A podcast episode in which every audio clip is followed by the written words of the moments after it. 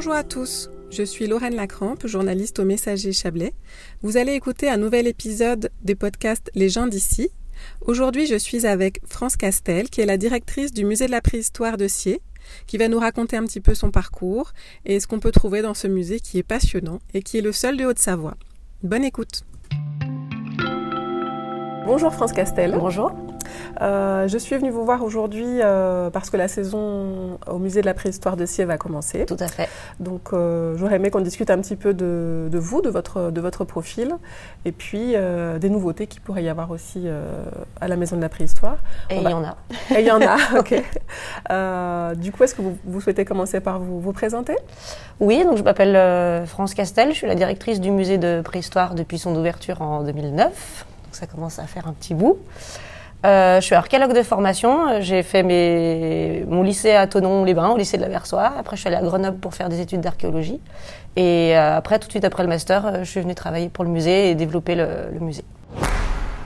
Qu'est-ce qui vous a. Enfin, on ne devient pas archéologue euh, par hasard, alors, même si on est tous passionnés à l'école. Alors, c'est marrant parce que souvent les enfants me disent qu'ils veulent faire archéologue quand ils seront plus grands. Moi, je ne savais pas que ce métier existait jusqu'à après le bac.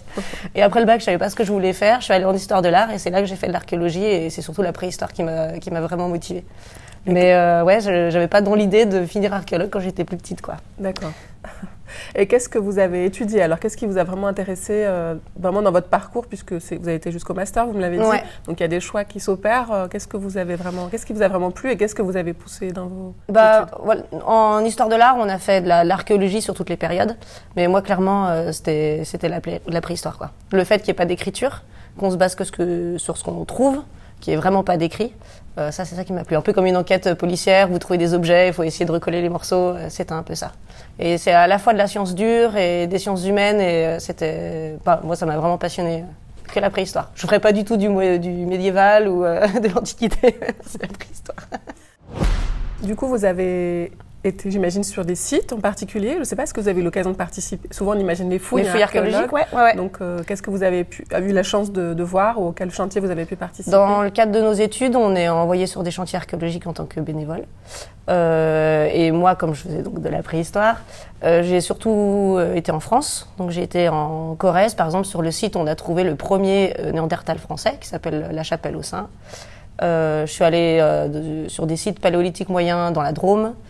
Euh, quelques fouilles aussi sur d'autres périodes, mais euh, voilà, on a fait eu des gros sites en Dordogne aussi, euh, dans la vallée de la Vézère, euh, à côté du musée national de, de préhistoire aux Zézy, un abri qui s'appelle l'abri Pato, voilà, toutes sortes de, de, sites préhistoriques et importants. Du coup, vous grattez avec. C'est ça un petit truc et un petit pinceau, les, petits, outils de dentiste, le, cliché de l'archéologie que vous voyez sur les documentaires Arte, c'est ça. Localement, euh, dans le Chablais, donc euh, il y a plusieurs sites, hein, Géoparc euh, dans le Chablais. Oui. est-ce que, est-ce qu'il y a des sites particuliers qui sont liés à la préhistoire dans le Chablais? Alors peut-être avec le Géoparc ou pas, je ne sais pas, mais en tout cas, est-ce qu'il y a certains Alors, lieux dans le nous, Chablais? le musée, on est centre d'interprétation pour le Géoparc Chablais. on a un musée de géologie et de préhistoire. Du coup, on fait partie du, des, pas des géosites, mais on a un centre d'interprétation. Euh, et après, en préhistoire, non, il n'y a pas grand-chose, puisque le site très important paléolithique supérieur, donc des Cro-Magnons, euh, qu'on a en Haute-Savoie, il est à Verrier et Trembières, donc euh, forcément, il n'est pas dans le Chablais même. Après, il y a beaucoup de cités lacustres autour du lac Léman. Il y en avait une soixantaine entre le néolithique et l'âge du bronze, mais c'est pas des choses qu'on peut voir. Parce que forcément, c'est sous l'eau et qu'il n'y a que des vestiges. Donc, c'est pas des choses qu'on peut voir et visiter. Donc non, il n'y a pas vraiment de site euh, préhistorique ou en tout cas euh, de, de, période ancienne euh, dans le Chablais du, pour le géoparc. D'accord, en tout cas qu'on peut voir, hein, comme vous dites. Ouais, on peut pas, ça. D'accord, ça se visite pas. Ça se visite pas, non. Mais ça a existé. Ça a existé, ouais, tout à fait. Votre parcours, c'est essentiellement donc vos études. Ensuite, vous êtes arrivé directement ici, c'est oui. ça? Donc vous, vous étiez originaire de, de Je suis de Margencel. De Margencel. donc pas très loin d'ici, à 5 minutes même pas. Qu'est-ce qui vous a intéressé au moment de l'ouverture euh, En plus, ils ont embauché en quelqu'un qui sortait un peu de ses oui, études. Oui, en fait, non, c'est une question de hasard. Euh, à Grenoble, j'étais en colocation avec le petit-fils du monsieur qui a collectionné euh, les objets qu'il y a aujourd'hui au musée. Donc c'était Jean Almans qui, était, qui habitait Coudray Et moi, à Margencel, je savais pas du tout que cette collection existait. Et donc, j'ai fait une colocation avec son petit-fils qui m'a, qui m'a expliqué tout ça. Et tout de suite, j'ai envoyé une lettre à ce Jean Almans, qui a tout de suite voulu m'embaucher. Et euh, j'ai fait le, mon mémoire de master sur la collection du musée. Ah. Donc, j'ai recherché, euh, j'ai essayé d'authentifier les pièces, la collection, euh, faire l'inventaire, et commencer à travailler sur euh, le déménagement de la collection parce qu'auparavant elle était derrière la mairie euh, à la bibliothèque. Et après mon master on l'a déménagé dans ce bâtiment là donc il fallait refaire toute la muséographie la scénographie etc donc euh, au départ j'ai fait mon mémoire de master sur la collection et après on a développé le musée. D'accord c'est un peu du hasard au départ. oui, mais vous avez participé à l'aventure en fait de ce musée. Oui, oui, complètement. Ben, je dis souvent que c'est un peu mon bébé, mm. parce que voilà, je suis là depuis le début, quoi. Mais euh, mais euh, oui, c'est ça qui est super chouette, parce que le musée il évolue, il y a toujours des nouvelles choses à faire, on a toujours plein d'idées, euh, voilà. Et il y a quoi dans cette collection alors de Monsieur Jean Almans? Alors, c'est une super collection assez prestigieuse parce qu'on a des pièces qui viennent de sites très très connus en préhistoire. Donc on a une belle collection et euh, on a surtout euh, une collection qui est très pédagogique parce que lui, dès le départ, il voulait en faire un musée pédagogique, qu'on a vraiment toutes les pièces du début de la préhistoire jusqu'à la fin de la préhistoire. Et c'est pour ça que ça marche très très bien avec les scolaires, c'est parce qu'on peut vraiment parler de toutes les périodes de la préhistoire. Donc les plus connus, euh, paléolithique, néolithique, âge des métaux. On n'est pas un musée de sites, on n'est pas un musée qui va expliquer un site en particulier, parce qu'il y a plein de sites autour de nous, mais encore une fois, on ne peut pas les palper, on ne peut pas les voir. Euh, mais on a cette collection-là qui est très pédagogique en préhistoire, et également en paléontologie, parce qu'on a aussi une belle collection de fossiles, pareil, de toute l'histoire de la vie, des débuts jusqu'à nous, quoi, tout simplement.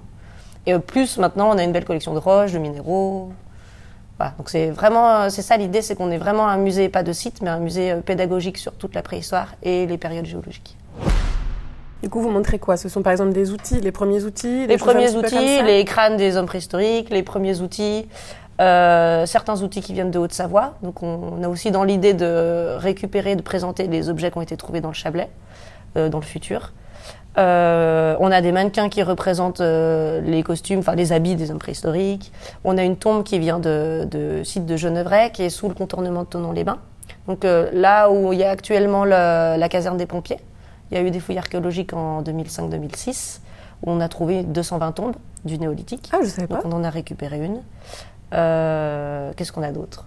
On a des maquettes représentant des, des maisons néolithiques, âge des métaux.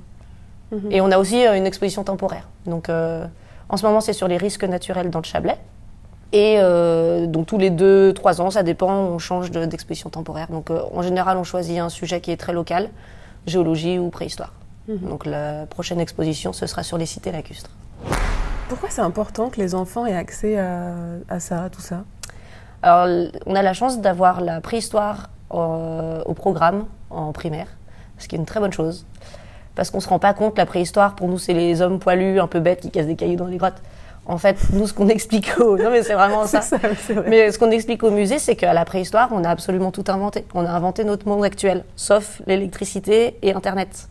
Mais euh, les guerres, le commerce, euh, l'agriculture, l'élevage, les maisons, euh, la religion, la hiérarchie sociale, tout ça, ça a été inventé à la préhistoire. Et c'est ça qui est vraiment génial, c'est qu'on a vraiment l'évolution de comment on est passé du je casse des cailloux et j'essaye de survivre à euh, j'ai une vie sympa, je suis homo sapiens, euh, je suis nomade, chasseur-cueilleur, euh, je viens habiter pour la première fois en Haute-Savoie et, et, mon mode de vie évolue. Et il évolue aussi en fonction du climat, donc on peut aussi parler de changement climatique, d'environnement, de ressources naturelles. Le thème de la préhistoire, c'est génial parce qu'on peut parler de tout, et vraiment de tout, d'alimentation, de diversité, de respect, de, de tout. Et c'est ça qui est génial. Et ça, les enfants, ça, les, ça doit les, les ah bah, impressionner. De toute façon, à partir du moment où on parle de Cro-Magnon et de mammouth, euh, c'est bon, c'est gagné, ils sont intéressés, quoi. Donc ça, pas de souci. Et puis on leur montre aussi comment on fait du feu sans briquet, sans allumettes. On leur apprend à chasser comme Cro-Magnon avec euh, la sagaie, le, le, propulseur. Enfin voilà, on, a aussi la fouille archéologique, donc on leur mm. apprend à devenir des archéologues, etc. Donc oui, c'est top pour les enfants. C'est pour ça aussi qu'on fonctionne bien avec les enfants, qu'on a beaucoup de scolaires. Là, le mois de juin, on est complet. Oui. Hein? Ça mm. fonctionne bien. Non mais la préhistoire, c'est top. On peut parler de plein de choses grâce à la préhistoire. Et comment vous, vous parvenez en tant que donc, responsable de ce, site, euh, comment on parvient à renouveler euh, ce qu'on a à dire sur un sujet euh, qui paraît immuable en tout cas? Alors, c'est vrai qu'on parle souvent de la même chose. Au final, le fond, il n'y a pas eu de grosse révolution sur la préhistoire ces dernières années, donc on parle souvent de la même chose. Après, il y a quand même des nouvelles découvertes. Par exemple, il y a à peine deux ans, on s'est rendu compte qu'Homo sapiens, il n'avait pas 200 000 ans, mais 300 000 ans. Donc, il y a quand même des choses qui changent. Et ça aussi, c'est intéressant. Il y aura beaucoup moins de nouveautés dans l'Antiquité ou pour le Moyen Âge.